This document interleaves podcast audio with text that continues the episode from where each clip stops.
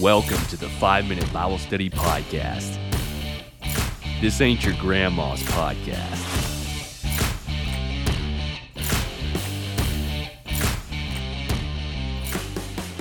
Well, hello, hello. Welcome back to the podcast. I feel like it has been more than two weeks, but I don't think it has been.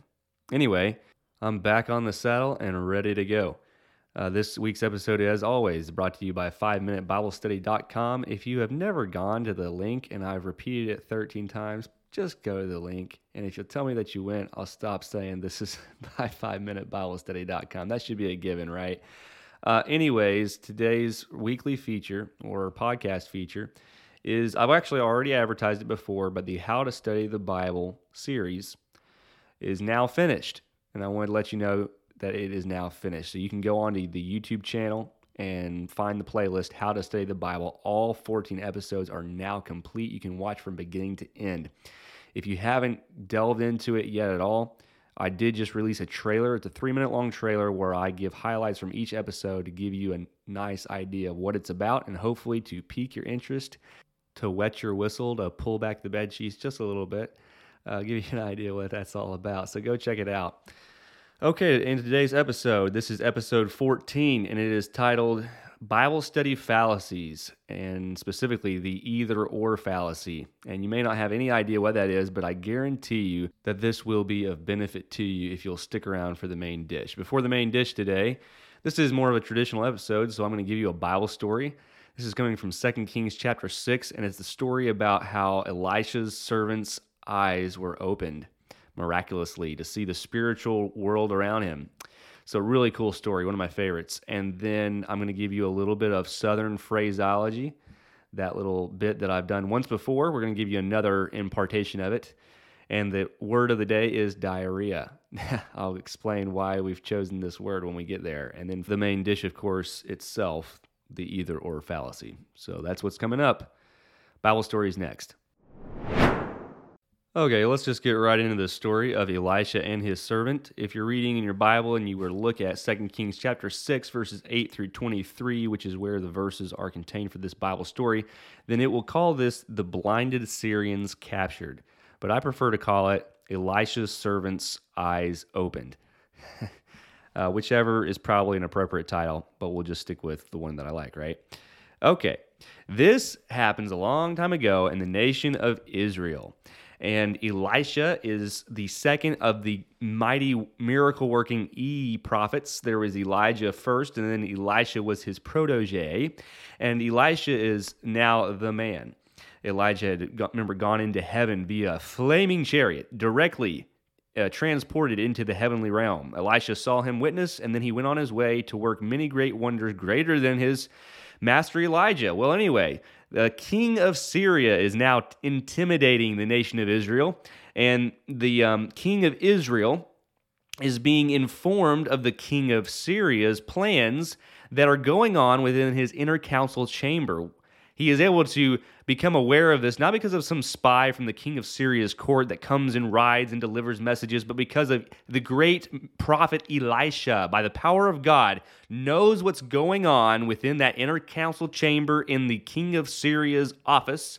And he then goes and tells the king of Israel, hey, you don't want to go down this road today, because if you go down that road today, you might not ever go down any other road any day, if you catch my drift. Ah, wink, wink you picking up what I'm putting down? And the king of Israel's like, yeah, I got you. So this keeps happening over and over. And the king of Syria starts asking his servants, which one of you guys is a traitor and a spy? And he's so angry. And one of his servants knows, obviously, very well uh, the prophet Elisha, and he tells the king, Please don't be upset with any of us. It is certainly Elisha the prophet within the land of Israel. And he's over there in the city of Dothan. And if you will capture him and you'll do away with him, then you will have solved your problem. And you won't have any more problems with your plans being uh, upset. And so he gets together a whole force of soldiers, a great army, the Bible says, just to kill one man. And they go galloping off to Dothan. Well, in the city of Dothan, there's sure enough Elisha with his servant. And his servant is not as experienced in the might and power of God as he is, obviously.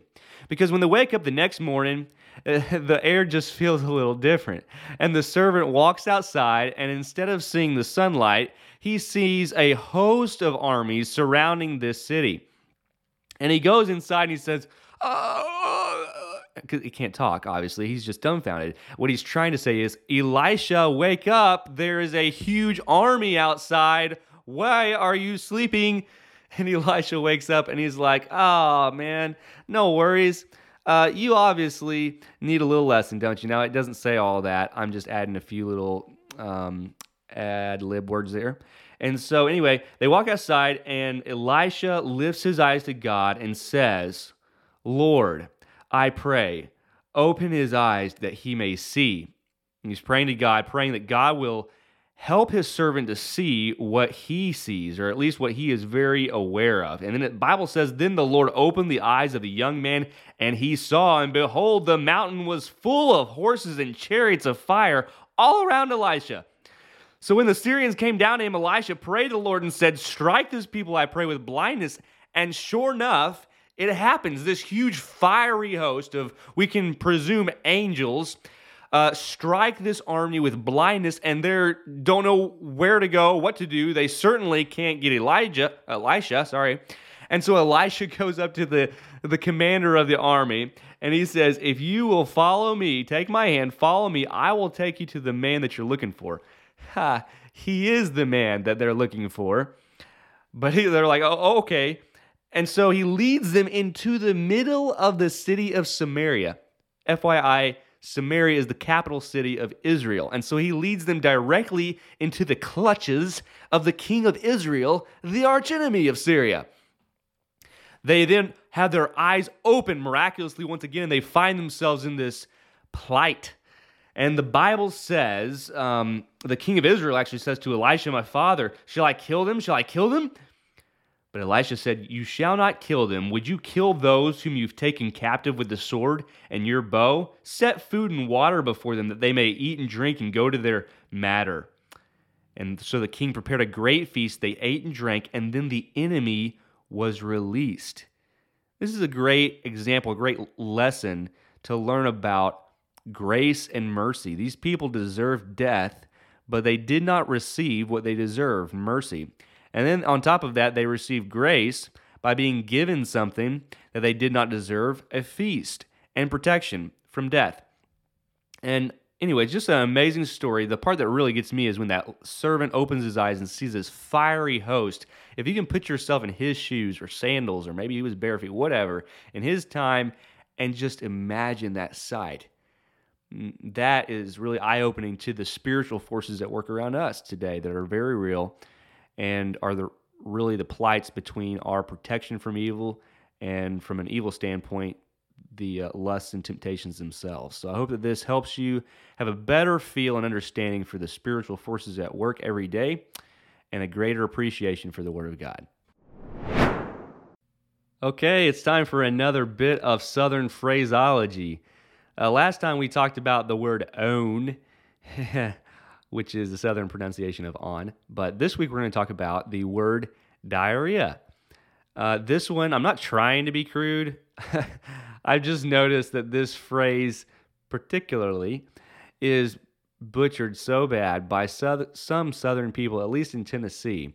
I was at work a while back. Uh, I work in the ER part time, as I've mentioned on here before, and somebody mentioned that they had diarrhea. and I was like, what? Uh, yeah, they said again, they had diarrhea. And I was like, they, oh my. And I, you know, I metaphorically put my hand on my forehead. Then I go to, somebody's house from church, and this lady is from Georgia, and she said the same thing. She said, uh, something about diarrhea. and I was like, what? They're literally pronouncing diarrhea as diarrhea. Like their rear is dying. They are dying in the rear. it, it, it's pretty funny if you've never heard it before. I'm not making this up. This is not a joke. Like, you can't even make this up. This is true life reporting. Come here for all of your breaking news on Southern phraseology. Well, we're back on the main dish. The main dish. here we are. uh, I don't know why I started that way. Anyway, okay, this is one I've been thinking about a lot. Uh, a while back, earlier this year, I read a book by D.A. Carson called Exegetical Fallacies. Heard it was a really good book. Turned out it was. It's not really a beginner's read. A lot of it was over my head but some things I got from it, I feel like I understood, and this was one of them. And then as soon as I learned the either or fallacy, as it's called, I then began to see it all of the time when people would bring stuff up to me. Either they wanted my input on what I thought about this religious meme or what somebody had said on social media, or maybe they were posing something to me actually in the context of religion or the Bible, or whatever, I kept seeing people commit this same fallacy over and over. And I promise that you have seen it as well. In fact, I've been guilty of committing this argument fallacy is uh, several times before. One very recent I can remember. I just know that I've done it on more than one occasion. I'm sure everyone has, but when you become aware of it, then it should help you to to spot it in your own conversation, in your own um, argumentation. So, anyway, I'd like to give you a definition of what it is so we know what we're working with, and, and then you'll be able to think through it as well, right along with me. Okay, so the either or fallacy. This is true not just of Bible study, but it certainly applies to Bible study. It's when two possible options are framed as one as if they're the only options available for a given situation, or two, as if they are inherently contradictory and incompatible, and you have to choose between one or the other. So either option A or option B because they are just incompatible. Okay, so those are the two different ways that the either or fallacy can be framed or presented. Um, I'll go through several examples with you in just a minute, but what this argument fallacy does what it commits that is fallacious is that there's oftentimes when two options are presented as, as the only options, there's oftentimes very truly a third option that's just left off of the table. And a lot of people will do this. Sometimes they just can't see past their own hand and they don't see the third option available. Okay, so that's just naivety, perhaps. That's uh, sincerity, just at a, at a loss. But then other times, people do this deceptively and intentionally when trying to convince others to their position or simply to just win an argument. They will present two options as if these are the only two answers available on the subject matter. Got to choose between one of these. It's kind of like the game. You've heard of the game. You've maybe played it before. The um, Would You Rather. and somebody will pose to you like, Would you rather have your right arm cut off or somebody vomit down your throat. And you're like, do I have to choose between either one of those? And in reality, no, you don't have to choose between either one of those. There's a third option where neither one of those things happen and you live happily ever after. well, this is like playing a really serious game of would you rather. And so think of it that way, and hopefully that helps you uh, make this a little more digestible, okay? So I want to go through real, quick some cultural examples of how this is used, just so you can see the argument played out in some very common arguments and common slogans and phrases that are thrown around.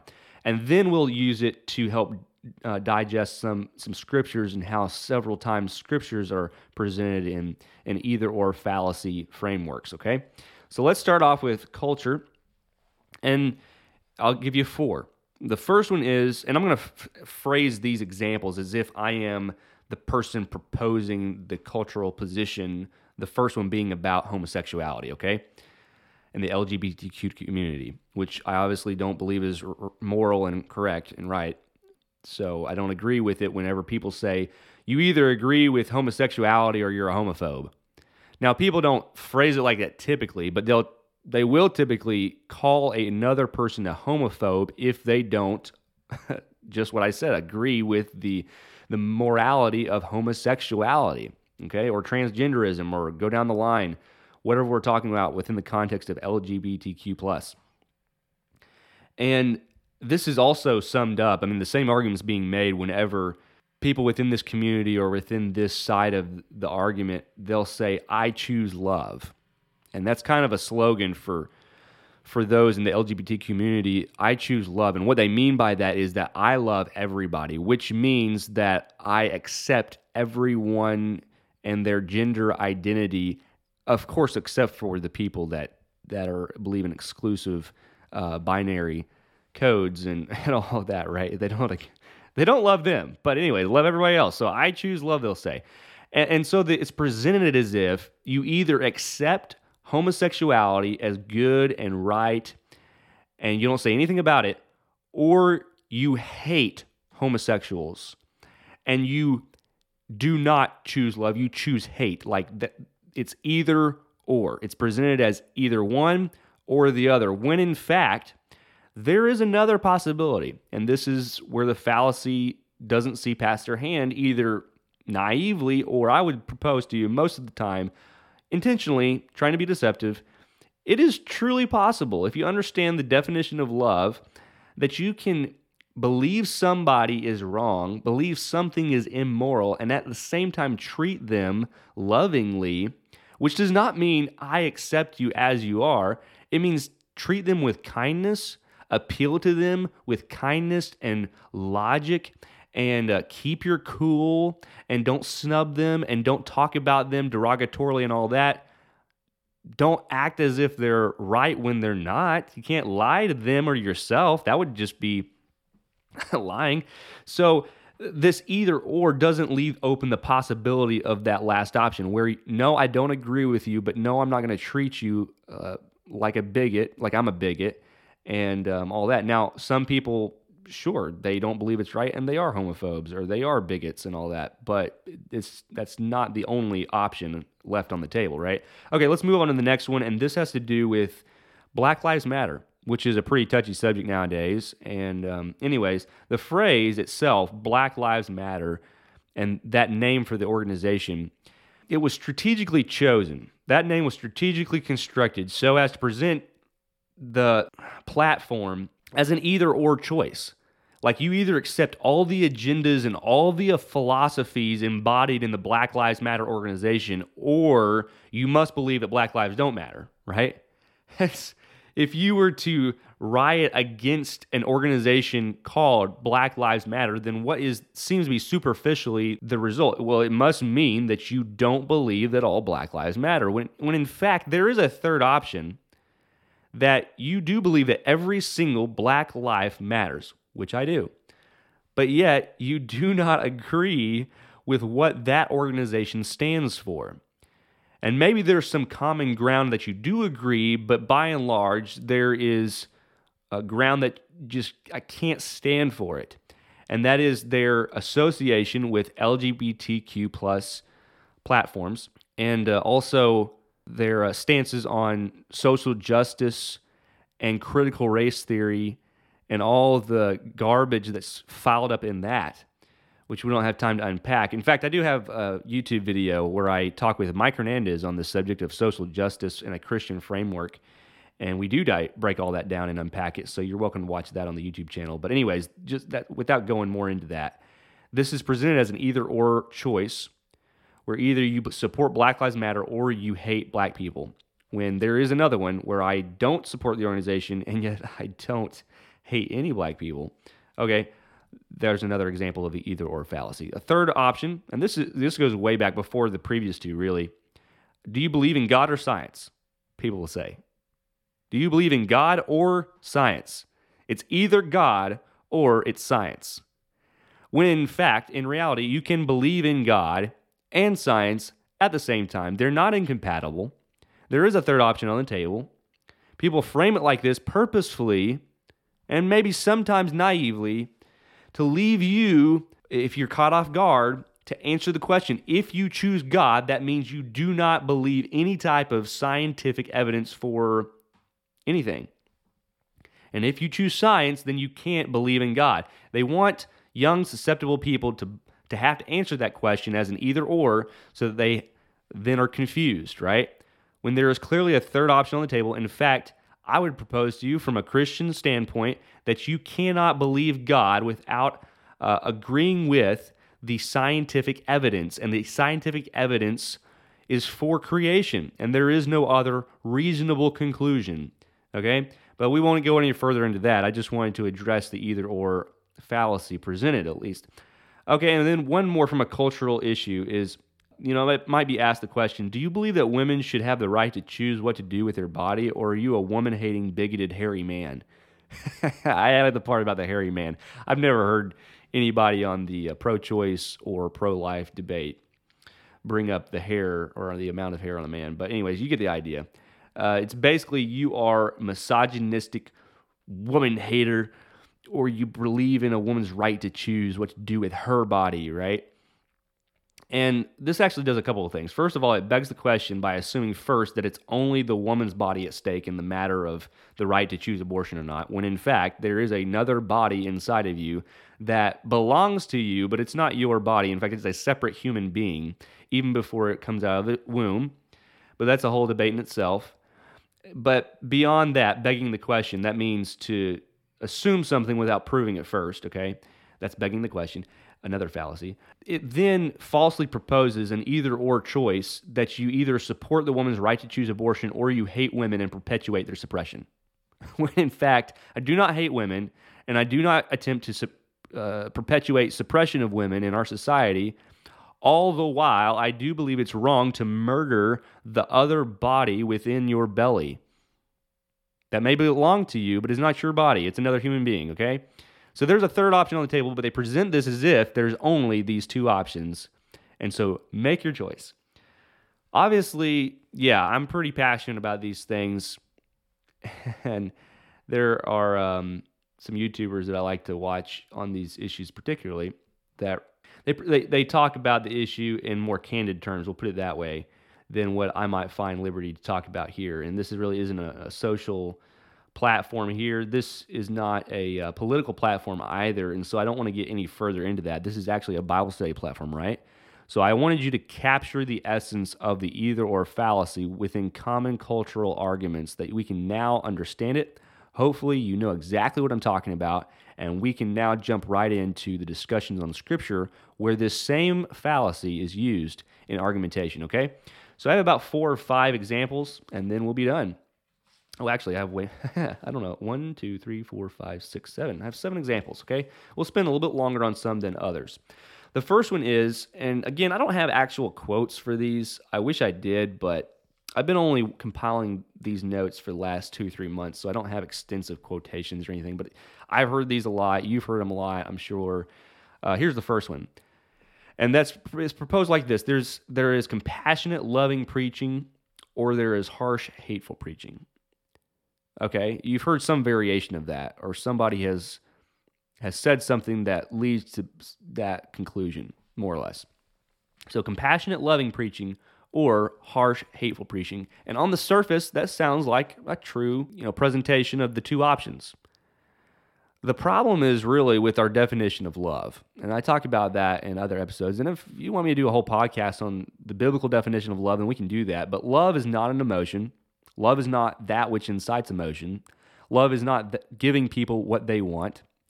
Love is doing what is best for the individual, what is in their best interest. And oftentimes that is not what feels good for them in the moment, but it is what is good for their long term well being. And sometimes that does not feel good in the moment. Sometimes that requires what Paul tells Timothy to do in 2 Timothy chapter 4, and that is to rebuke. Right? That doesn't feel good in the moment. And that's harsh. That's viewed as harsh. But in fact, that is loving. It's in their best interest if it is called for with the individual. And, and, and to be harsh, which does not even in, imply tone of voice, although it can, harshness can be just captured by the very words you use without taking into consideration tone of voice. But maybe it does, you know, maybe somebody does use a harsh tone of voice and harsh words. Both may be called for. It seems that John the Baptist used both, and Jeremiah used both, and even Jesus used both. Read Matthew 23, he definitely used harsh words. I would put forth that he used harsh tone of voice, very, very likely, against the Pharisees and the eight woes that he presents to them there. And so anyways, the either or fallacy here is that you have to choose between compassionate and loving preaching or harsh, hateful preaching when there is a third option, and that is harsh, loving preaching.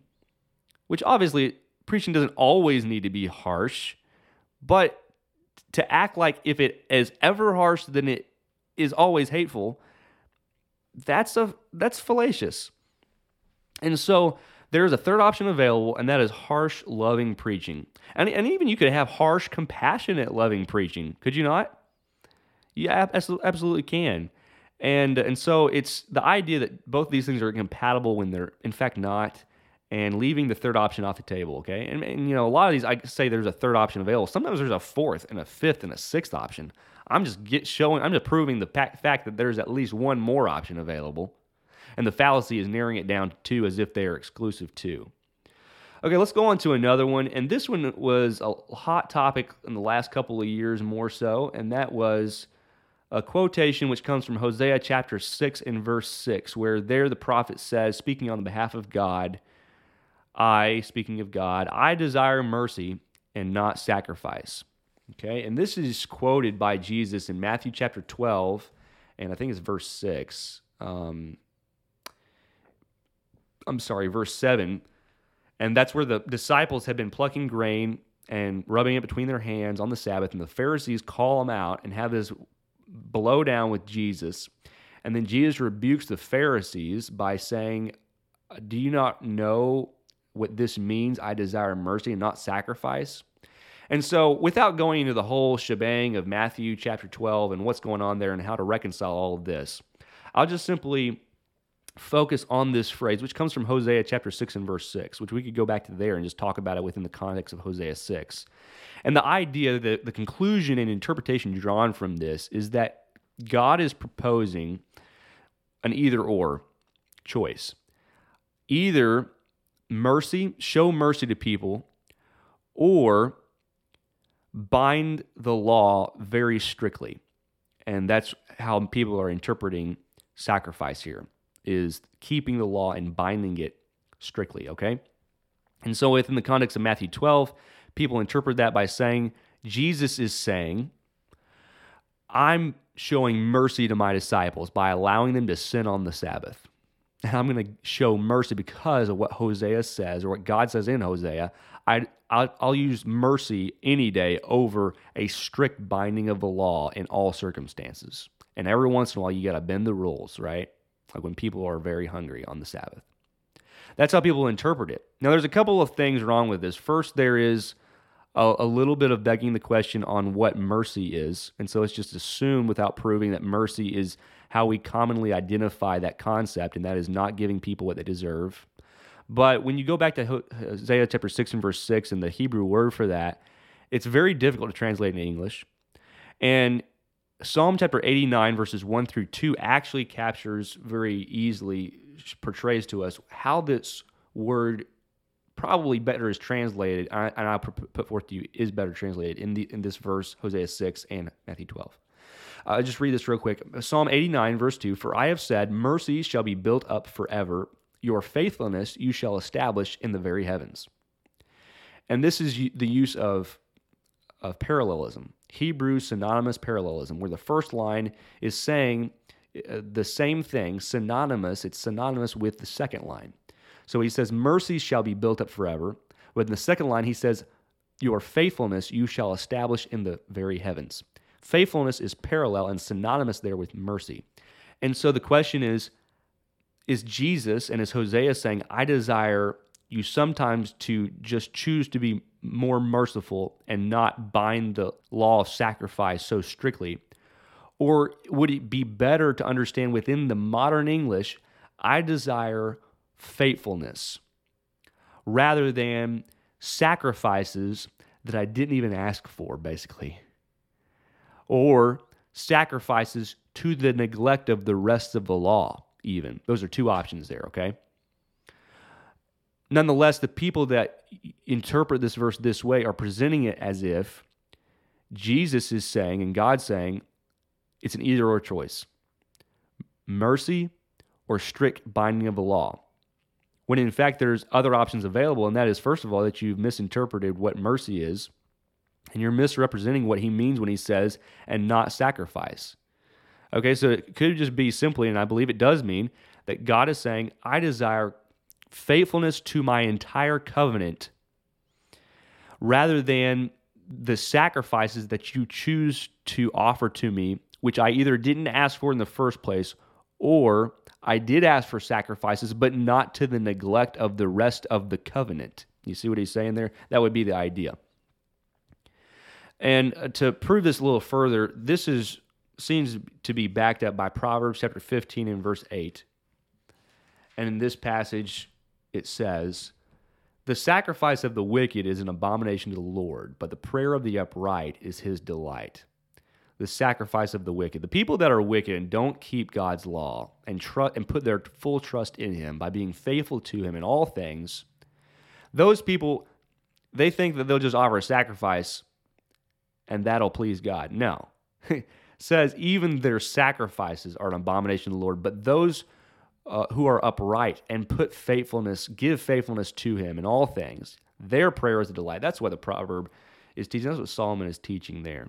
Jeremiah chapter 7, and we are spending a little bit more time on this one than the others. Don't worry. We won't spend this long on all of them. This is a more difficult one.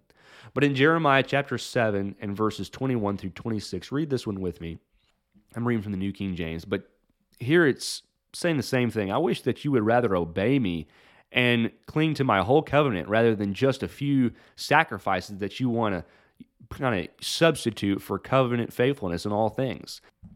Thus says the Lord of hosts, the God of Israel Add your burnt offerings to your sacrifices and eat meat.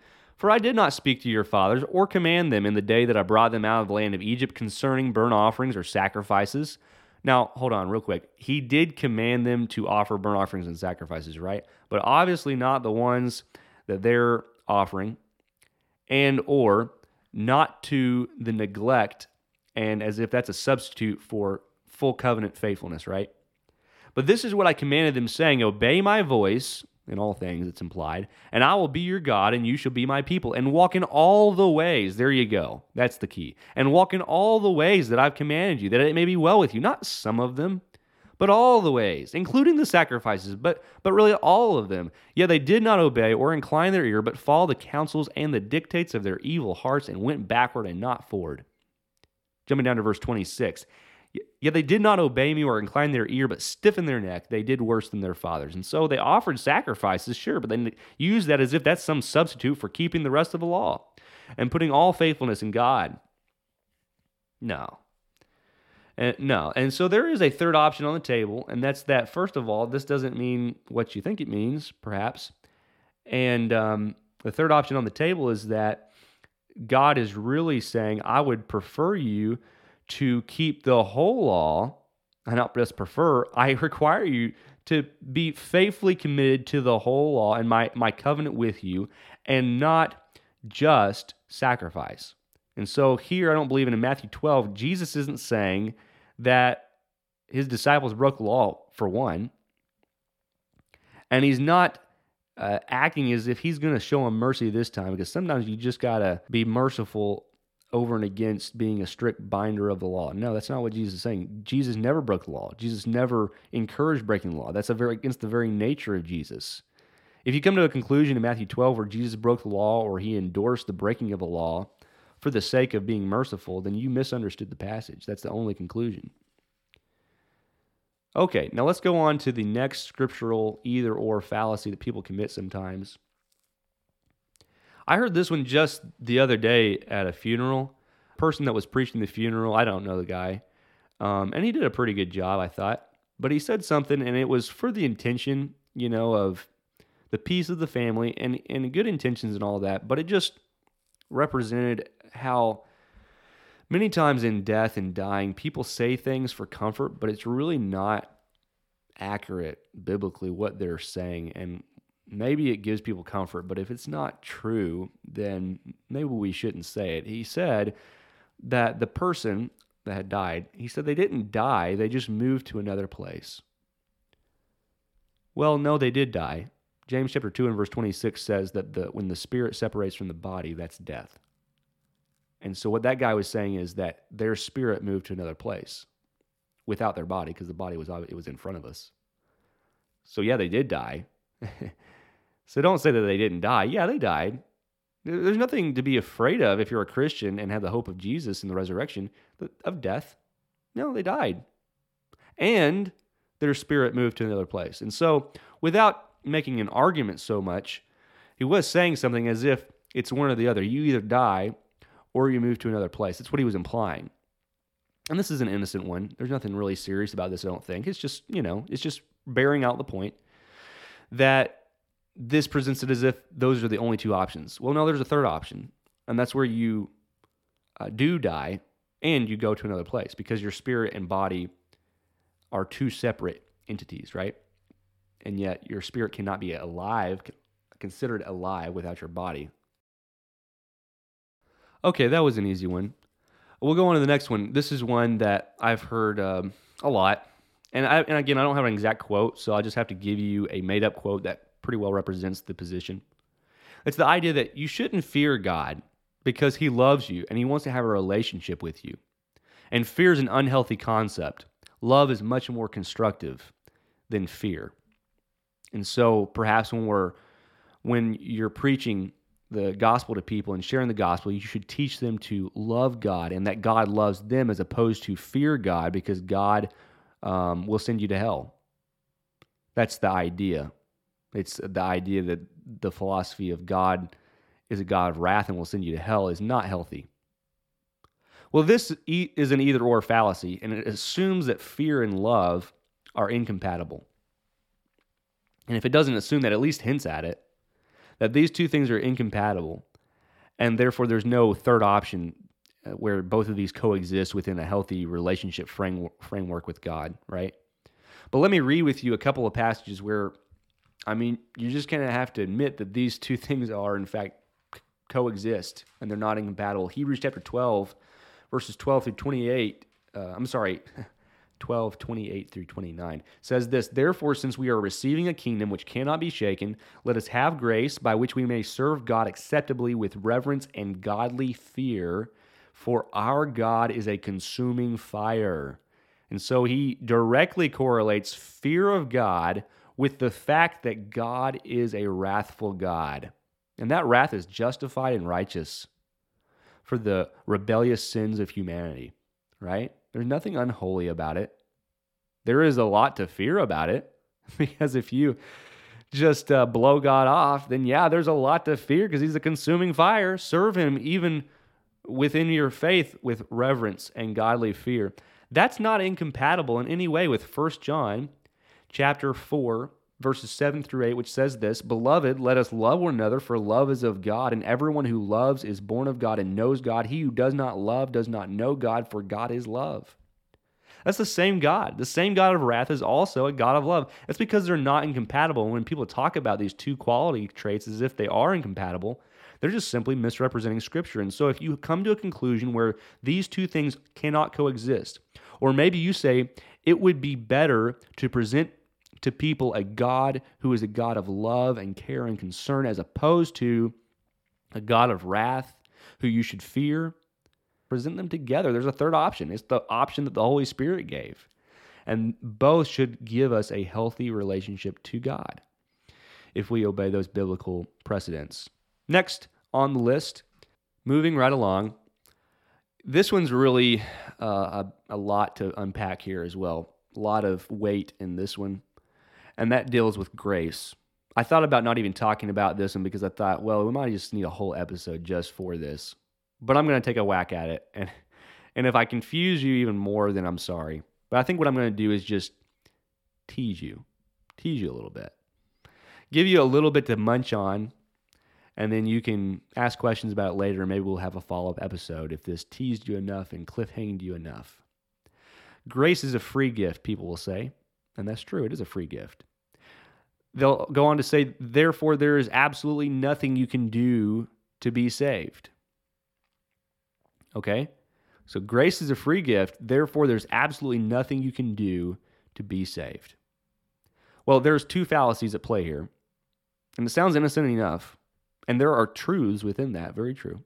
But th- this framework and the way it's phrased presents two fallacies. First of all, we've talked about begging the question That's where you assume something without proving it first. And and the assumption here is that just because a gift is free, that there is there must be no conditions for acceptance or reciprocation where you show appreciation and acceptance of that gift. Okay? Now there's an interesting, really interesting work.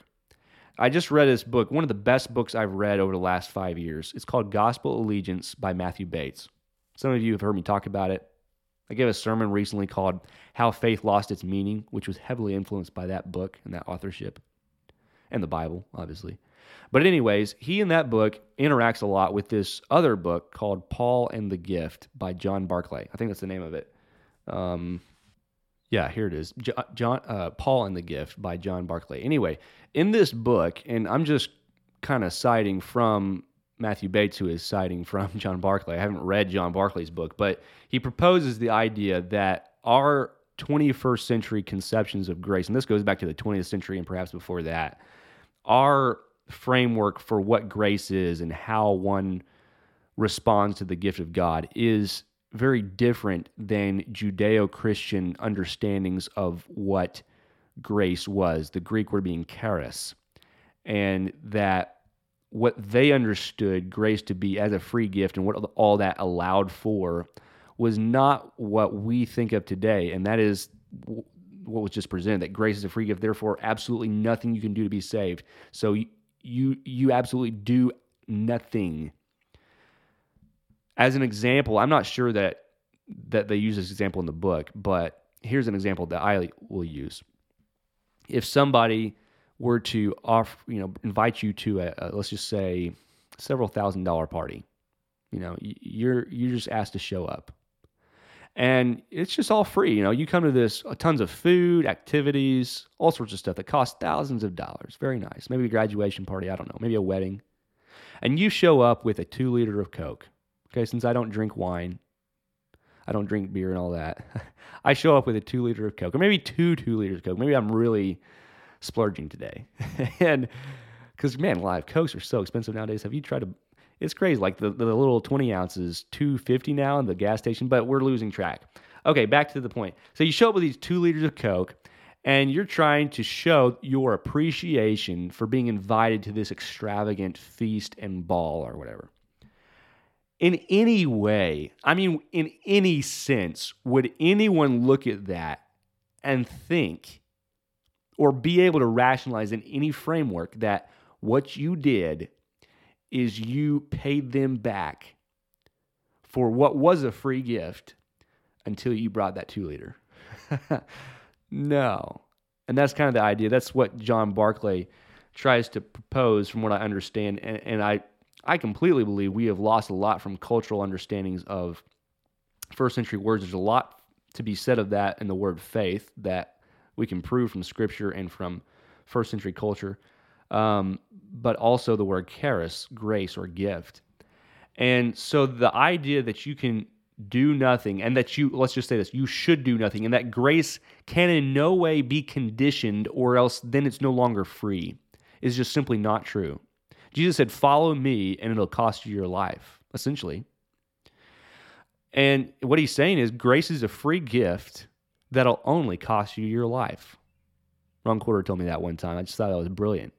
It totally captures the gospel message of Christ. Grace is a free gift that'll only cost you your life. And the fact that it's going to cost you your life in no way reduces the grace. in no way. And in no way gives you the right to boast and say, I earned this. Absolutely not. All of this being an attitude adjustment, right? But, anyways, the either or fallacy here, without going more into that, is that either grace and no working whatsoever, that's option one. Grace and no working whatsoever, that's option one. Option two is working and no grace whatsoever. So if you have to work at all, then you have completely nullified grace as a being a factor. Well, there's a third option on the on, on the table, and that's presented in the scripture where there is grace and there is work. Even in Ephesians chapter 2, verses 8 through 9, to keep the famous passage that people will quote to show that there's no work whatsoever involved in the grace system, he says in verse 10 that for we are his workmanship created in Christ Jesus for good works. After right above where he had said we're saved by grace through faith and not of works, lest anyone should boast, he then goes on to say that we were created for good works. Now, there's other factors that go into that. Uh, Calvinists will say that the in order for you to do good works, you have to be empowered by the Holy Spirit, and so that's the doctrine of irresistible grace and so forth. So there's other ways that people will try to explain that, which we're not going to get into that today. That's not the point of this. The point is that this is often presented as an either or choice when there is more than just two choices, right?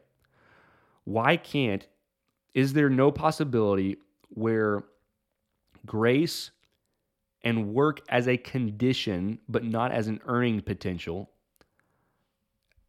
works of faith, that is, not works of merit. There's an attitude difference between the two. Is there no possibility? Are all works of the same class? Is there no distinction between works of faith and works of merit? I believe there is. Luke 17, verse 10, read that. And is there something intrinsic about all work that makes them incompatible with salvation offered by grace? I don't believe so. When so much scripture talks about how we're going to be judged according to our works. No. And so the it, it's a, a uh, fallacious to present these two things as your only two options. Very common fallacy. And then finally, we'll end with one that's a lot less hairy, and that's Jonah. Now, this is the one that I committed recently.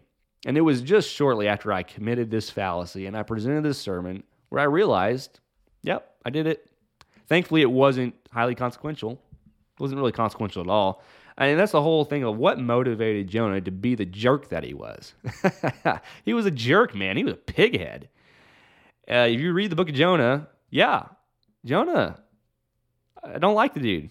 and and the problem is that you see in Jonah things you don't like when oftentimes they reveal in yourself things that you shouldn't like about yourself. Well, anyway, Jonah was here's the options. And it's presented as either Jonah was racist or he was just deeply patriotic. Okay?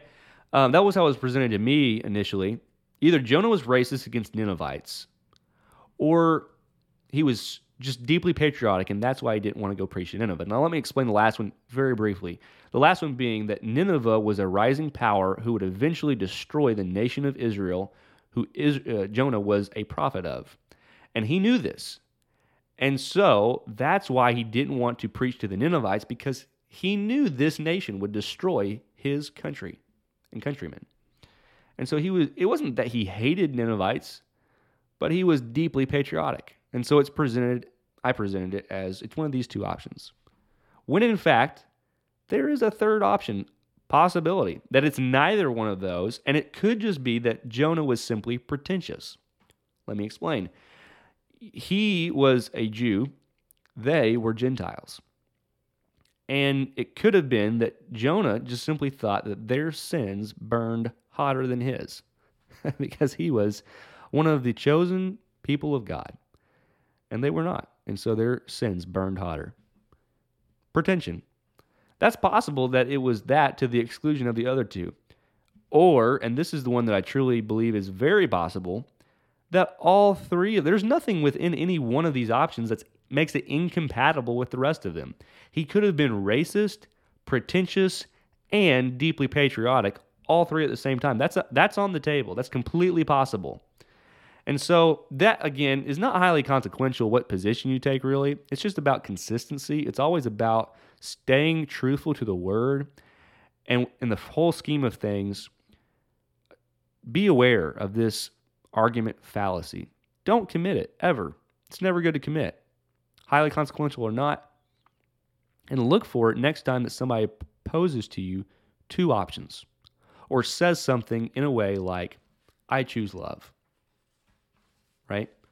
They're accusing you of not choosing love if you don't accept their agenda. So I hope this is helpful. I hope that you uh, see it pop up a lot now because it happens a lot. You just got to be aware of it. It's like when you buy a new car and you didn't see Honda Civics before ever on the road, and now they are everywhere. Well, they've always been everywhere. You've just now become alert to it. That's probably what's going to happen to you after if you've listened to this. So I hope this is helpful. That's all I got for you today on the main dish.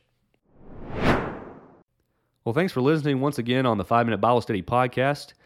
I really enjoyed thinking about this one. It took me weeks to think about. Um, I hope that it, you enjoyed listening to it. If you have any questions, any um, input, you think I was wrong about something, maybe you thought I said something the wrong way. I didn't try to be pretentious myself. I didn't try to be harsh, overly harsh or anything. Maybe I used the wrong tone of voice, whatever. Maybe you thought I just simply said something that was straight up fallacious in its own right. Please reach out to me. Let's have a conversation reach out to me through the Five Minute Bible Study Instagram page, Facebook page. Let's have some real good Bible convo, uh, give and take, iron sharpen iron. Until next time, this is Aaron on Five Minute Bible Study Podcast.